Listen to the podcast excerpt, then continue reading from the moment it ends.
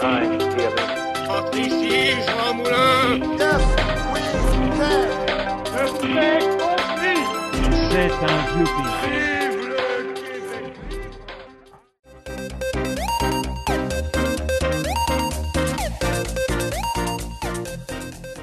Bonjour ou bonsoir chers auditeurs qui nous rejoignez sur la septième émission de La Pnyx pour la deuxième édition consacrée au continent africain. Je retrouve mes quatre chroniqueurs habituels. Bonsoir Abla. Bonsoir. Bonsoir Agathe. Bonsoir. Bonsoir Lou. Bonsoir. Et bonsoir Trésor. Bonsoir. Alors pour introduire le sujet, on commence cette chronique en musique et cette chanson, vous la connaissez sûrement. Africa unite, cause we're moving right out of Babylon, and we're going to our father's land. Yeah. How good and how pleasant it would be before God and man, yeah, to see the unification. Alors, en dix-neuf cent soixante-dix-neuf, Bob Marley chantait son rêve Rastafari d'une unité africaine. Et le thème du jour, vous l'aurez deviné, c'est justement l'unité et la diversité de l'Afrique. Alors très souvent, on entend le mot africain quand on veut qualifier de la musique, de la nourriture ou encore de l'art. Alors remplacez ça par une autre zone géographique et vous verrez à quel point c'est étrange. Est-ce qu'on peut parler par exemple de cuisine européenne ? Enfin, imaginez le scandale si vous mélangez la gastronomie française, italienne, espagnole, j'allais dire anglaise, mais il faudra encore prouver qu'ils ont une gastronomie. euh, alors... Tout ça pour en venir au fait que l'Afrique, bah, c'est un continent de cinquante-quatre pays sur lequel on trouve plus de deux mille ethnies différentes et que ce n'est absolument pas possible euh, de voir ce continent à travers le prisme d'un seul bloc. Même si beaucoup de pays d'Afrique partagent des valeurs communes, c'est aussi un ensemble de cultures différentes à travers des régions, des climats et des paysages différents, des langues, des religions et des populations qui ont chacune leurs particularités. Comme c'est le cas avec l'Europe ou n'importe quelle autre région, on cherche à l'unifier à travers des organisations régionales ou sous-régionales pour gagner en puissance économique avec la CEMAC et la CEDEAO par exemple. On cherche à harmoniser les législations comme avec l'OHADA euh, et d'une manière générale renforcer la coopération entre États voisins ou du même continent. Alors, vos quatre chroniques vont justement revenir sur la structure géopolitique du continent africain, sur ce qui fait la diversité ou au contraire l'unité de ces États, à travers les organisations régionales et sous-régionales qui renforcent leur coopération et leurs limites, euh, tout cela étant souvent bien méconnu. D'ailleurs, Trésor, quand on préparait cette émission, euh, tu nous avais justement raconté que quand tu étais en Turquie, c'était quoi la question qu'on t'avait posée ? Et en fait, on m'a posé la question de savoir si euh, notre président Nelson Mandela, en fait, le président de toute l'Afrique, c'était déjà... Oui, voilà. Bon. Ça donne effectivement une petite idée de, de la connaissance moyenne qu'ont euh, bah, la plupart des gens, que ce soit en, en Europe, en Amérique du Nord ou au Moyen-Orient. Effectivement, c'est, c'est assez large. Alors, on va, on va commencer euh, notre émission par la chronique d'Agathe, qui va donc nous parler des différents types de, de gouvernements qu'on trouve à travers les États africains. C'est bien ça ? Oui, c'est ça, comme tu l'as dit Nicolas, je vais m'intéresser plus particulièrement aux différents régimes gouvernementaux sur le continent africain et de sa grande diversité. Et donc pour commencer cette chronique, je vais d'abord vous poser une question. Est-ce que vous pourriez me citer un système politique qui n'existe pas sur le continent africain ? Hmm. Il existe très peu de, de régimes politiques qui n'existent pas sur le territoire africain puisque... Tout, euh, tous les systèmes politiques sont très variés dans leur forme constitutionnelle et institutionnelle. Et donc, pourquoi une telle diversité dans les régimes politiques ? Bah, c'est d'abord euh, du fait de l'héritage de la colonisation. En effet, on peut poser une distinction entre les États africains qui vont dans la continuité des systèmes politiques de leurs États colonisateurs, ou au contraire, ceux qui ont décidé d'aller à l'encontre de la tradition colonisatrice. Donc, ça permet euh, particulièrement de... distinguer les systèmes politiques à tendance réformiste. C'est euh, les systèmes dans, les, dans lesquels l'objectif est de poursuivre la voie tracée par le colonisateur en construisant des sociétés donc, de type capitaliste. Au contraire, euh, il existe les systèmes politiques à tendance révolutionnaire. Dans ce cas-là, la volonté n'est pas de rompre dans l'immédiat avec le système capitaliste, mais de jeter les bases de la construction du socialisme en s'inspirant de l'expérience vécue par les États socialistes eux-mêmes. Donc, il existe une grande diversité institutionnelle des régimes politiques, je l'ai déjà dit, Euh, pour montrer cette diversité, j'ai décidé de euh, vous faire travailler un peu et euh, d'organiser une sorte de quiz. Donc, comment je vais procéder ? Je vais citer les différentes caractéristiques des rég- d'un des régimes politiques africains et ce sera à vous de deviner euh, duquel il s'agit. Donc, on commence si vous le voulez bien. Allez, c'est parti. Donc, d'abord, un premier régime politique dans lequel le président est à la tête du pouvoir exécutif. Il est le chef de l'État et du gouvernement. Il est élu par le peuple. Il ne peut pas être renversé par le pouvoir législatif. Euh, ce régime existe avec ou sans Premier ministre. Est-ce que vous avez une idée de quel euh, système il s'agit ? euh, Est-ce euh... que c'est... tu veux qu'on cite le nom de l'État ? Ou le euh, type non, de la forme de régime euh, constitutionnel, vraiment. Là, on peut, on peut parler du régime présidentiel. Oui, oui, c'est ça. C'est... Bravo, Trésor, bravo. Il s'agit du régime présidentiel, donc comme je l'ai dit, qui existe sans Premier ministre ou avec. Euh, dans le cas d'un régime présidentiel sans Premier ministre, euh, on peut citer notamment le Liberia. Donc c'est un État qui est euh, situé à l'est de la Sierra Leone et au sud de la Guinée. Il a comme président George Weah, qui est euh, bien connu pour les fans de football, puisque c'est un ancien, fo- un ancien ballon d'or. Et donc, euh, George Weah a été élu euh, le quatre janvier deux mille dix-huit euh, comme président du Liberia, avec soixante et un pour cent des suffrages. Donc, en effet, c'est un régime présidentiel depuis la fin de la guerre civile qui s'applique au Liberia. Euh, il est basé sur le modèle des États-Unis avec trois branches, une branche exécutive, une branche législative et une branche judiciaire. Même si, euh, en ce moment, le, premier, le président occupe en réalité une place prépondérante dans le paysage politique. En plus, euh, il n'existe pas de majorité actuellement à la Chambre des représentants, ce qui donne encore plus de pouvoir au président. Donc, dans le cas d'un régime présidentiel avec un Premier ministre, pour euh, cette fois-ci, c'est l'exemple du Togo, qui est euh, un petit pays enclavé entre le Ghana et le Bénin. Euh, il a comme président Faure Gnassingbé, euh, qui est en poste pour la troisième fois, et qui a décidé de nommer comme Premier ministre le président de l'Assemblée nationale en poste pendant sa nomination, qui n'est autre que Komi Sélom Klassou. Donc ensuite, on va passer à un autre type de régime politique, si vous voulez bien. Donc, dans ce cas-là, c'est un régime euh, où le Premier ministre est cette fois-ci à la tête du pouvoir exécutif et du gouvernement et où il est responsable devant le Parlement. Est-ce que vous avez une idée ? euh... on, peut, on peut parler du régime parlementaire. Oui, bravo. Trésor est tout seul en tête. Euh... Exceptionnel. En droit constitutionnel africain, bravo, c'est le régime parlementaire. Donc, il peut se... Euh, il, euh, on peut observer un régime parlementaire d'abord classique, où le président est élu indirectement par le Parlement, le plus souvent.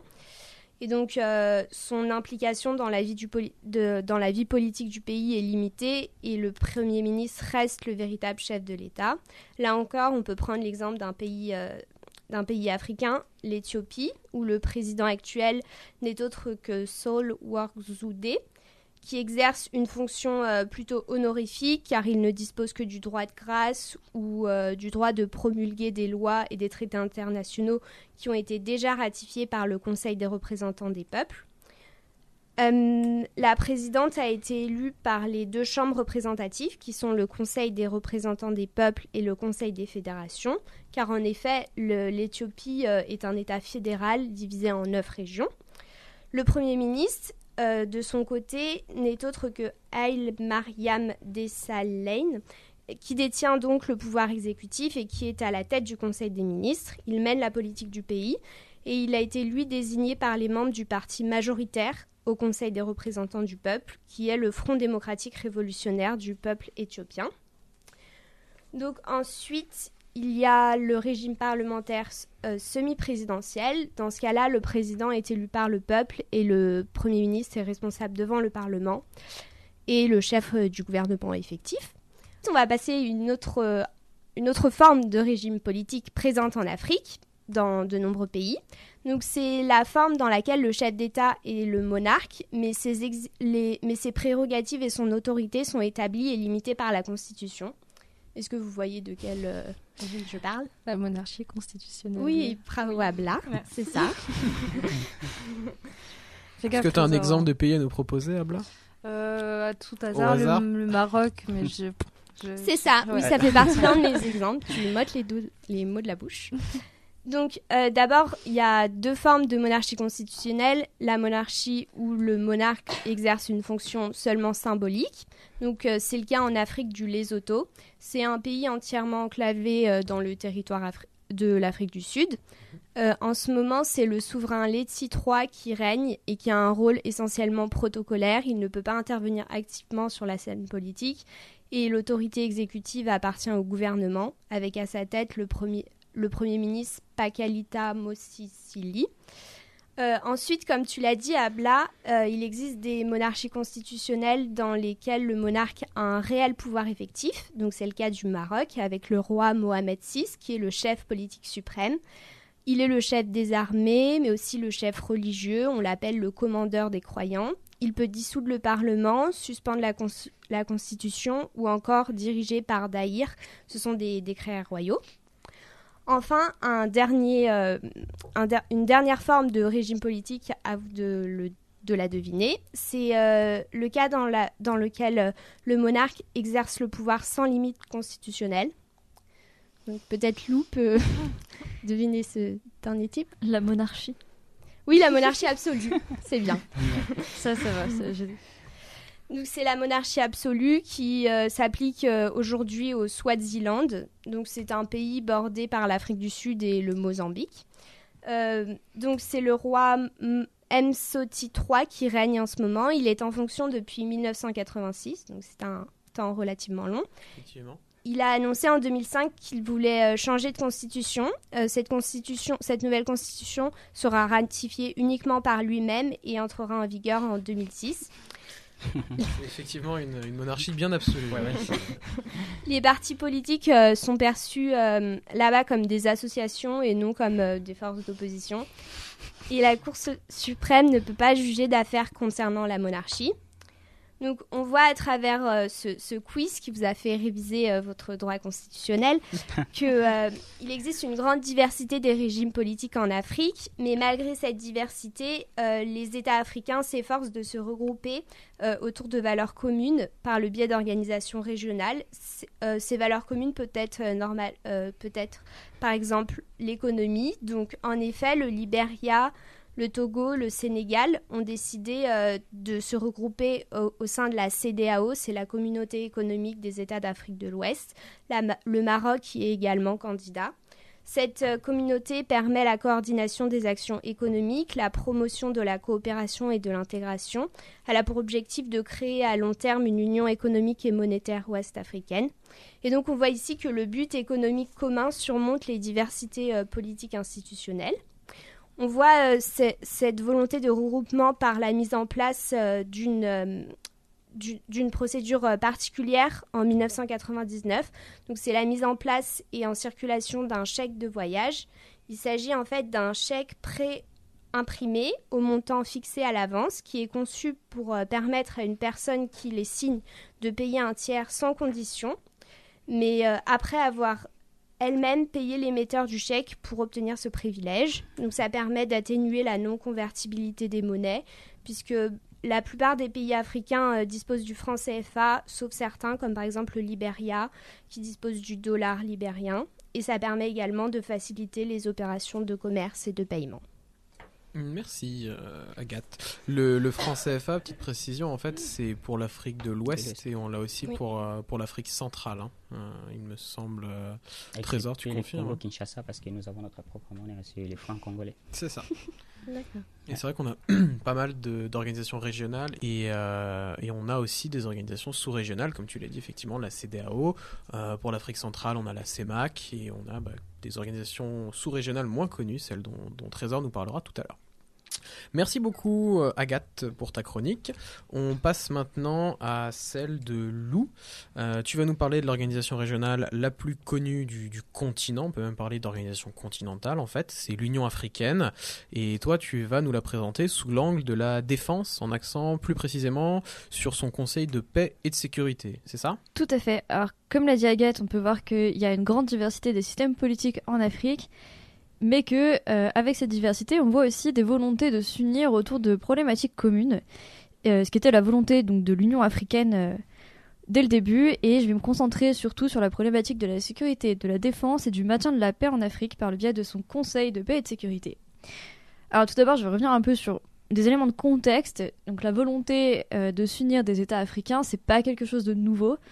Et cette volonté de s'unir autour de la sécurité et surtout de la défense a pris toute son importance dans un contexte de, dé- de décolonisation et des premières indépendances. Donc dans les années mille neuf cent soixante, en fait, on commence à envisager une conférence euh, à l'échelle du continent, une, comme un grand sommet africain, qui regrouperait euh, toute l'Afrique, et ça aboutit en mille neuf cent soixante-trois, en fait, à la conférence d'Addis Abeba en Éthiopie. Alors, petite question, pourquoi l'Éthiopie pour ce grand sommet africain ?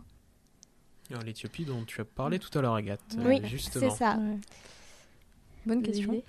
L'Éthiopie, c'était notamment le pays d'Haïlé Sélassié, qui était au pouvoir pendant assez longtemps là-bas, qui était un empereur qui ouais. se revendiquait descendant du roi Salomon. C'est aussi la base du mouvement Rastafari, parce qu'on parlait, on a entendu tout à l'heure Bob Marley. Exactement. En fait, c'est très symbolique parce que l'Éthiopie est, euh, est dit le plus vieil État indépendant d'Afrique parce que c'est le seul État à n'avoir jamais été colonisé. Mmh. Ouais. Donc tout un symbole autour d'une Afrique libre et unie pour se libérer, puisque euh, sur les trente États présents euh, lors de ce sommet, les trente ont ratifié la charte de l'Organisation de l'Unité africaine. Et cette organisation, qui est l'ancêtre en fait de l'Union africaine, euh, comportait déjà un aspect de défense très important dans sa lutte contre la colonisation. Et cette lutte contre la colonisation, en fait, a même fait l'objet de sa première résolution, qui a été la plus longue que, que l'organisation ait, euh, ait jamais adoptée. L'Organisation de l'Unité africaine a été très importante pendant la période de la décolonisation et même après. Cette organisation est donc l'ancêtre de l'Union africaine et elle comportait déjà un aspect de défense dans sa lutte contre le colonialisme, euh, puisque cette lutte a d'ailleurs fait l'objet de la première résolution euh, de, euh, de l'Organisation de l'Unité africaine, qui a d'ailleurs été la résolution la plus longue qu'elle ait jamais adoptée. Cette organisation a une importance fondamentale dans l'identité africaine et dans la lutte contre la, la colonisation, mais aussi euh, encore longtemps après. À votre avis, combien de temps l'Organisation pour l'Unité africaine a-t-elle euh, été en activité ? Euh, bah, elle a été réformée au début des années deux mille pour créer ensuite l'Union africaine. C'est ça. C'est-à-dire qu'au bout de presque quarante ans d'activité, euh, l'Organisation pour l'Unité africaine a commencé à s'essouffler à cause surtout du changement de contexte. Et elle a elle-même organisé en fait la fin de son activité.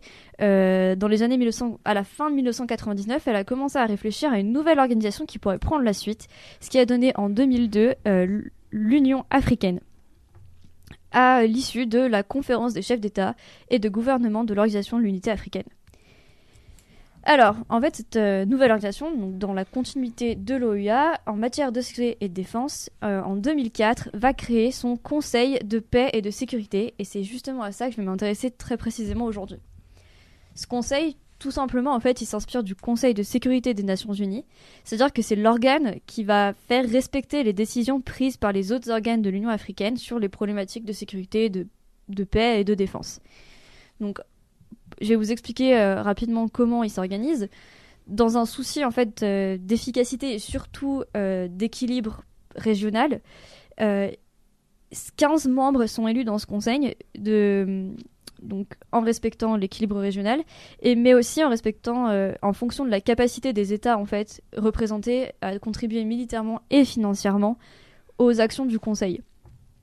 Donc, le, le fondement de la création de ce Conseil, c'est la responsabilité collective. En fait, ce Conseil de sécurité a vraiment été fondé dans l'idée que la responsabilité de gérer les conflits en Afrique euh, importe à l'Afrique, avant la scène internationale.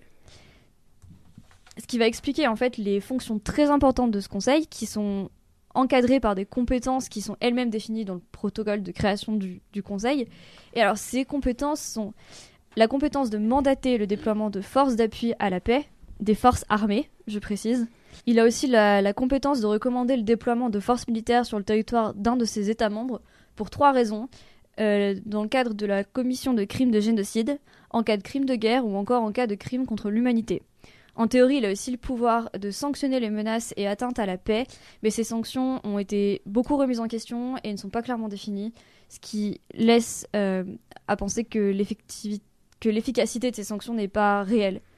D'ailleurs, le Conseil de paix et de sécurité a lui-même reconnu la nécessité d'une organisation avec, d'une coopération avec les organisations sous-régionales euh, pour plus d'efficacité, parce qu'en fait, euh, la volonté de l'Union africaine s'est heurtée à la difficulté de concilier euh, l'approche panafricaniste et régionaliste. Euh, ça s'explique par le fait que de nombreux États africains font souvent plus confiance à des organisations sous-régionales, comme celle qu'a pu citer Agathe, qui sont souvent économiques. Et euh, le, le Conseil a reconnu avoir besoin d'une, d'une articulation avec ces, or- ces organisations, notamment pour des raisons financières. Et en effet, sur ce point, euh, il faut souligner que les ressources financières sont un problème prédominant pour les actions du Conseil. Et à votre avis, aujourd'hui, d'où vient la majorité en fait de ces financements ? euh... De l'aide internationale. Oui, en fait, euh, ces financements viennent en effet de la communauté internationale, et en fait, c'est à la fois de l'ONU, mais aussi de l'Union européenne, qui finance euh, une grosse partie des interventions de l'Union africaine. Ouais, alors que normalement, dans la logique, il faudrait que ça vienne directement des, des États membres, en fait, comme pour l'Union européenne, par exemple. C'est ça, et c'est la raison pour laquelle le, le Conseil de paix et sécurité insiste aujourd'hui beaucoup sur la nécessité d'une articulation entre euh, cette organisation régionale et les organisations sous-régionales. Mais même avec l'aide en fait, de la communauté internationale, d'ailleurs, ces ressources restent vraiment insuffisantes pour permettre au Conseil de paix et sécurité euh, d'agir dans, dans un délai euh, nécessaire avant que les situations ne, ne dégénèrent vraiment en conflit, puisque le but, c'est de maintenir la paix et pas de la rétablir euh, après coup, en fait. Sans oublier en fait, qu'il n'y a pas que les ressources financières qui manquent à cette organisation, et, parce que le déploiement d'une mission de maintien de la paix nécessite l'existence bah, d'effectifs militaires qui sont formés à cet effet, des équipements, de structures et d'appui logistique. Et les textes, le, le protocole de création du, du Conseil de paix et sécurité prévoit en fait euh, ces structures dans cette perspective de pouvoir agir vite, mais euh, leur fonctionnement euh, en fait, est, est, est dépendant de la mise en œuvre de programmes de formation, et l'Unité africaine, aujourd'hui, ne dispose pas d'agents spécialisés en la matière. C'est pour ça que euh, le Conseil de paix et sécurité se retrouve, en fait, bah, dans une situation difficile, à ne pas toujours pouvoir agir en les temps, et à être complètement subordonné à l'aide internationale et extérieure.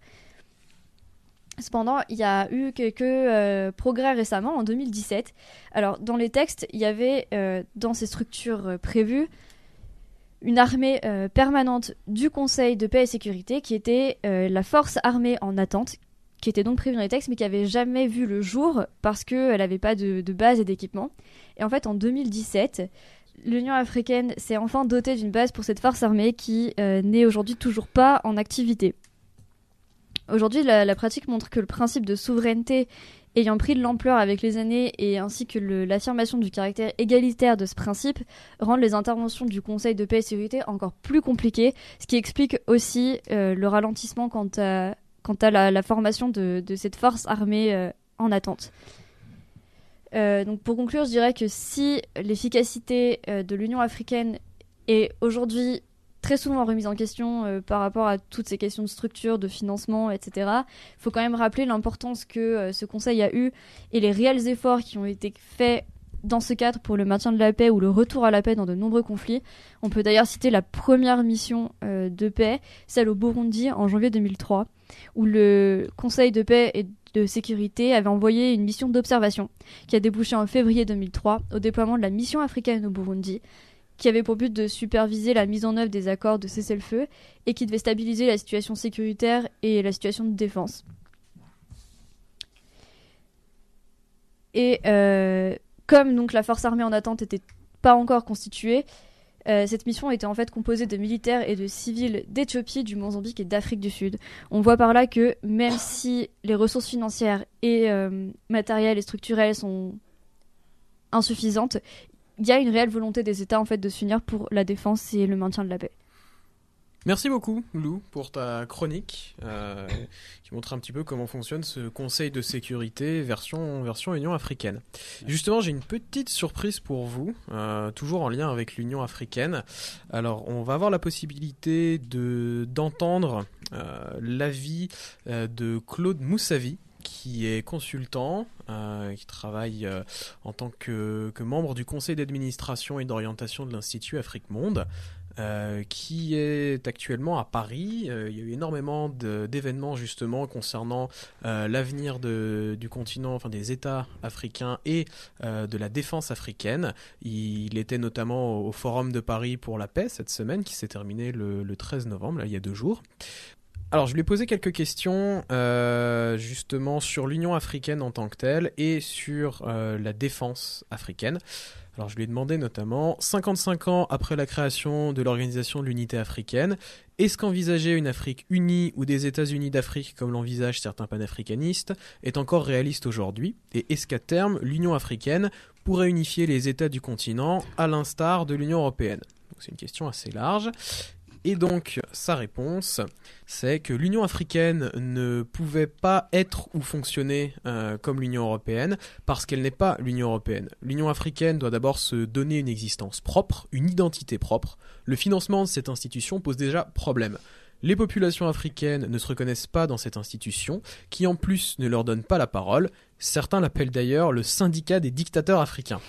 Pourquoi l'Union africaine devrait d'ailleurs unifier ses États membres comme l'Union européenne ? À quel prix s'est faite cette unification de l'Union européenne ? Les dynamiques d'intégration sous-régionale revêtent plus de pertinence que l'unification d'un continent très vaste et très hétérogène.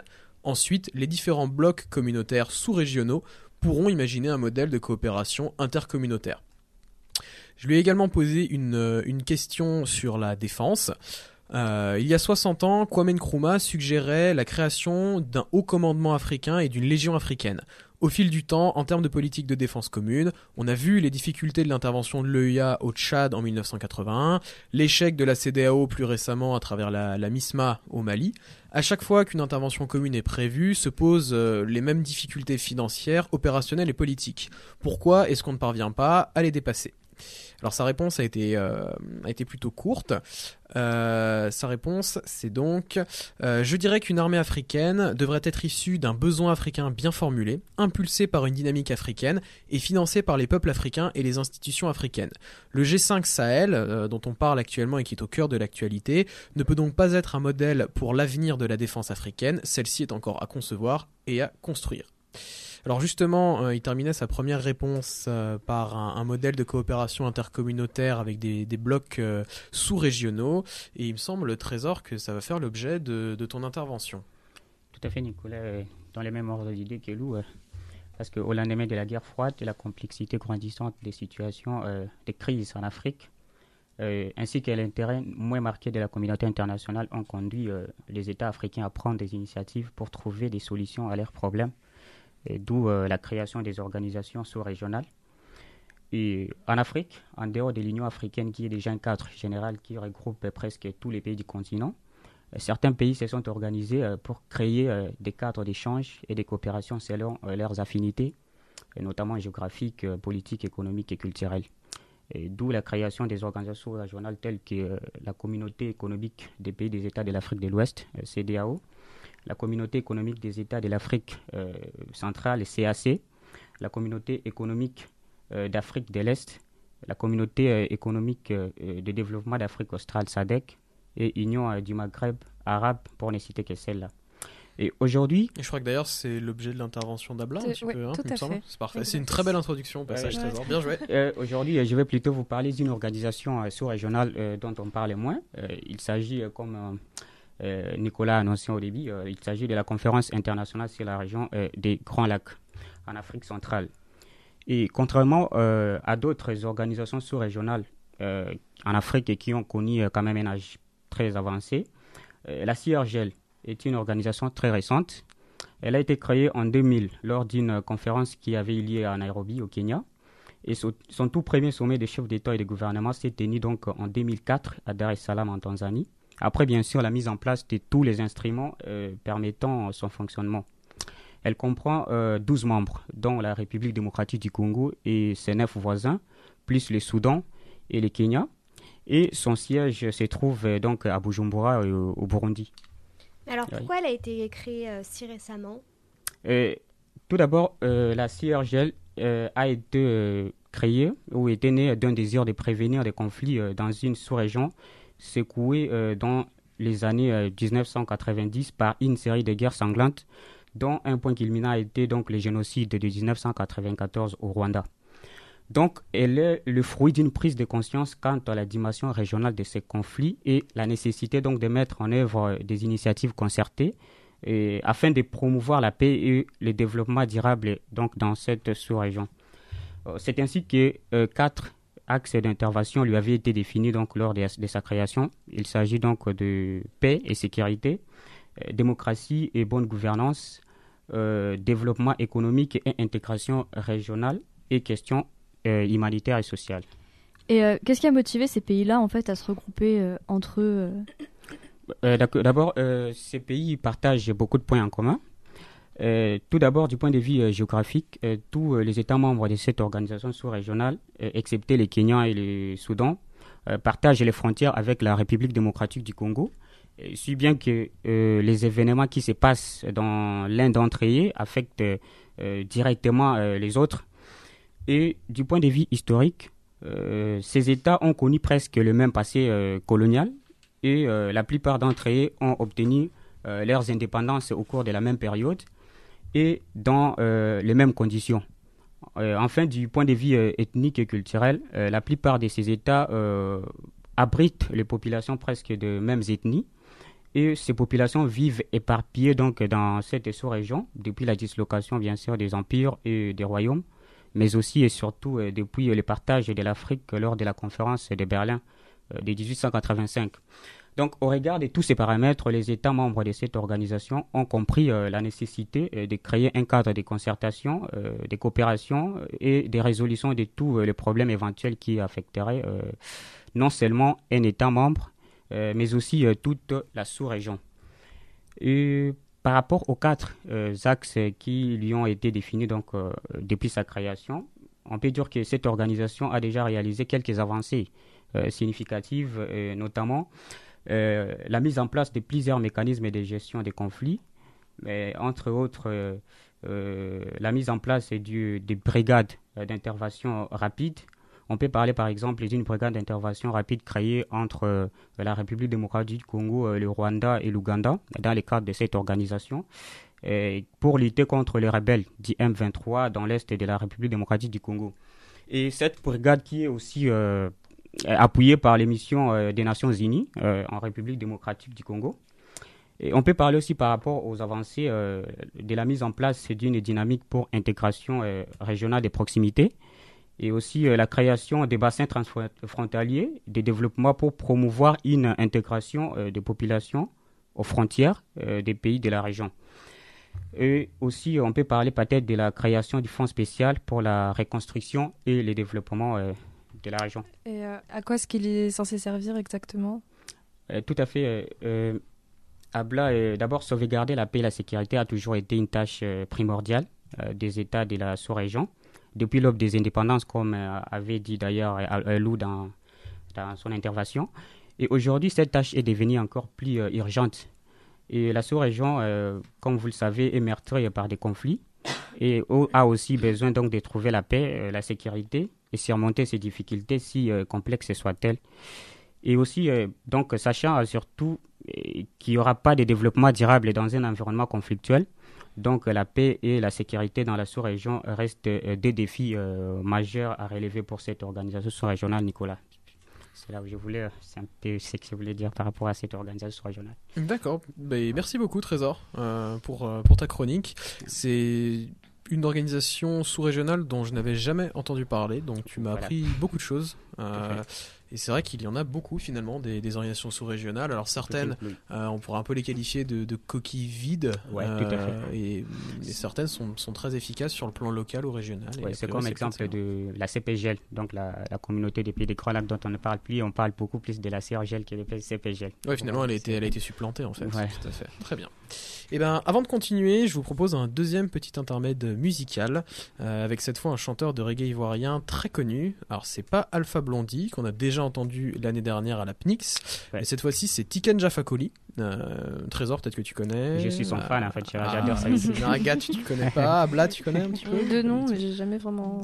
J'adore ça. Lou, t'as déjà entendu peut-être? Non, jamais. J'écoute pas trop le reggae. Ouais. Et ben, et ben, Tiken Jah Fakoly, il a écrit et il chante beaucoup de textes engagés, notamment en faveur du, du droit des femmes euh, ou contre le totalitarisme de certains chefs d'État africains. Alors, on en reparlera sûrement euh, un peu plus dans notre émission du mois de décembre, qui sera consacrée entre autres aux cultures musicales africaines. On En attendant, je vous laisse écouter cette chanson qu'il écrit en deux mille quatre, justement à propos de l'unité africaine. Ça m'a fait mal, ça m'a fait mal, quand nous serons unis, ça va faire mal, quand nous serons unis, ça va faire mal, le Royaume-Uni, ça va faire mal, ça va faire mal, on pourra contrôler, on sera respecté, nous pourrons dialoguer. Alors c'était donc Tiken Jah Fakoly avec « Ça va faire mal » sorti en deux mille quatre. Alors maintenant on va parler d'une autre organisation sous-régionale et je me tourne vers Abla. Euh, oui. Donc toi tu veux nous parler de l'Union du Maghreb arabe. Tout à fait, on va faire le point du coup euh, sur une union euh, qui date euh, des années quatre-vingts et faire le point, savoir est-ce qu'on peut encore y croire aujourd'hui dans, dans le contexte actuel. Donc pour commencer... Euh, petite définition, l'Union du Maghreb arabe, l'U M A pour faire court, désigne aujourd'hui l'organisation économique et politique formée par les cinq pays du Maghreb et dont le siège du secrétariat général est situé à Rabat au Maroc. Actuellement, donc, c'est Taïeb Bakouch qui assume la fonction de secrétaire général depuis deux mille seize. Sur le papier, donc évidemment, ça sonne bien. Cinq pays qui partagent la même langue, la même religion, la même histoire, le même passé colonial, avec des objectifs concrets, le développement économique et social, la paix, la fraternité, la même, même une réalisation progressive de la libre circulation des personnes, des services, des marchandises et des capitaux entre les États membres. Ce serait donc à première vue de quoi en faire une région forte, soudée, intégrée à la mondialisation, dont le destin serait commun. Or, les chefs d'État du Maroc, de l'Algérie, de la Tunisie, de la Libye et de la Mauritanie ne se sont pas réunis depuis mille neuf cent quatre-vingt-quatorze. Donc pour, euh, C'était mieux... une très bonne année, hein, si ouais. en ouais. passant. Donc pour mieux comprendre euh, ce qui se passe, ce serait bien avant tout de faire un petit retour en arrière. Donc lorsque les, les cinq pays membres se sont réunis en, en mille neuf cent quatre-vingt-neuf pour signer le, le traité constitutif de l'U M A, c'était en fait prévu depuis plusieurs décennies déjà. Donc après plusieurs réunions et, et conférences ayant pour but de faire face au, au colonialisme, c'est en mille neuf cent cinquante-huit, dans un contexte de guerre froide, qu'une ultime réunion est tenue entre les chefs des mouvements nationaux du Maroc, de l'Algérie et de la Tunisie, où est lancé l'appel à la création d'une union maghrébine qui a pour principal but à l'époque de faire face aux deux blocs menés par les superpuissances américaines et soviétiques. C'est donc qu'en mille neuf cent quatre-vingt-neuf que l'Union voit véritablement le jour. On voit donc déjà que les choses se mettent en place de manière relativement lente dès le début. Alors aujourd'hui, les actions et les prises de décision sont quasi inexistantes, il y en a très peu. Il y a eu en février deux mille douze le chef de la diplomatie marocaine euh, qui a proposé lors d'une, d'une réunion la suppression du mot arabe de l'Union du Maghreb arabe en proposant l'appellation Union maghrébine ou Union du Grand Maghreb. Cette proposition a reçu le soutien de la Mauritanie, mais a été rejetée à la suite de l'opposition de l'Algérie, de la Libye et de la Tunisie. Il y a eu en juillet deux mille dix-huit, donc à la, suite à la non-nomination du Maroc pour l'organisation de la Coupe du Monde de football en deux mille vingt-six, le secrétaire général de l'U M A a proposé aux cinq pays du Maghreb de présenter une candidature conjointe afin d'organiser la Coupe du Monde de deux mille trente de football. Mais rien n'a été fait. On est donc loin des objectifs ambitieux de que l'Union s'était fixés au départ. Il faut savoir aussi, par exemple, que selon une étude établie en deux mille douze, le commerce intra-régional entre les pays de l'Union ne représente que un virgule trois pour cent des échanges extérieurs des pays membres, parce que certains pays préfèrent rester sur une logique purement nationale ou privilégient les relations économiques avec des pays étrangers, notamment, de manière assez ironique, avec l'Union européenne. Donc de plus... Euh, Beaucoup de conflits régionaux entrent en jeu et c'est, c'est, ça représente une véritable entrave encore aujourd'hui à l'intégration régionale entre, entre les cinq pays membres. Il y a notamment, euh, évidemment, le conflit sur le Sahara, Sahara occidental qui dure depuis mille neuf cent soixante-quinze et qui avait déclenché une guerre jusqu'en mille neuf cent quatre-vingt-onze, causant plus de seize mille morts. Donc, euh, petit rappel, le conflit du Sahara occidental... Euh, C'est, il est né suite au retrait de l'Espagne du Sahara espagnol qu'elle avait convenu de, de céder au Maroc et à la Mauritanie, jusqu'à ce que le Front Polisario, donc un mouvement indépendantiste sahraoui qui avait lutté contre l'occupation espagnole, se retourne contre le Maroc, qui avait également lutté contre l'occupation, et la Mauritanie, avec le soutien de l'Algérie et de la Libye. Donc aujourd'hui, le, le Maroc contrôle quatre-vingts pour cent du territoire du Sahara occidental, et euh, les relations semblent toujours aussi tumultueuses avec l'Algérie. Oui, parce que justement, euh, il me semble que le, le Maroc revendique toujours aujourd'hui exactement. Ce territoire. Hein, sur ouais. les cartes, par exemple, il n'y a pas de frontière entre les deux États. Euh, oui, exactement. Il y a des sur la version marocaine de... des cartes. Voilà, tout à fait. C'est, c'est encore un, un sujet brûlant d'actualité. Euh, donc, euh, on peut aussi noter la fermeture des, des frontières mauritaniennes avec l'Algérie, la crise libyenne qui met forcément l'un des cinq acteurs de côté. C'est donc difficile dans un, dans un tel climat de bâtir un marché économique régional ou encore une zone de libre-échange dotée d'une, d'une union douanière. À plusieurs reprises, la Tunisie a tenté de relancer le projet, mais sans réel succès, faute de volonté politique. En effet, une intégration économique maghrébine pourrait accroître, accroître pardon, le commerce latéral de trois à quatre virgule cinq pour cent, soit trois à quatre milliards d'euros. Donc c'est, c'est pas mal quand même. Le Maghreb... a... a également réussi à s'imposer sur euh, plusieurs plans, hein, avec la, la Mauritanie comme euh, premier producteur de fer brut en Afrique. Le Maroc c'est donc, euh, il possède donc la plus grande production des énergies renouvelables. La Tunisie, euh, donc, euh, pas, pas, forcément en mani- en fonction de, pas forcément sur le plan des ressources, mais sur le plan des libertés et de la démocratie, sont relativement plus avancée. La Libye, c'est la plus grande réserve de pétrole. Mmh. L'Algérie, c'est la, c'est la deuxième plus grande réserve de gaz en Afrique. Donc c'est un, un potentiel économique vraiment considérable dont les cinq pays ne profitent malheureusement pas pour l'instant.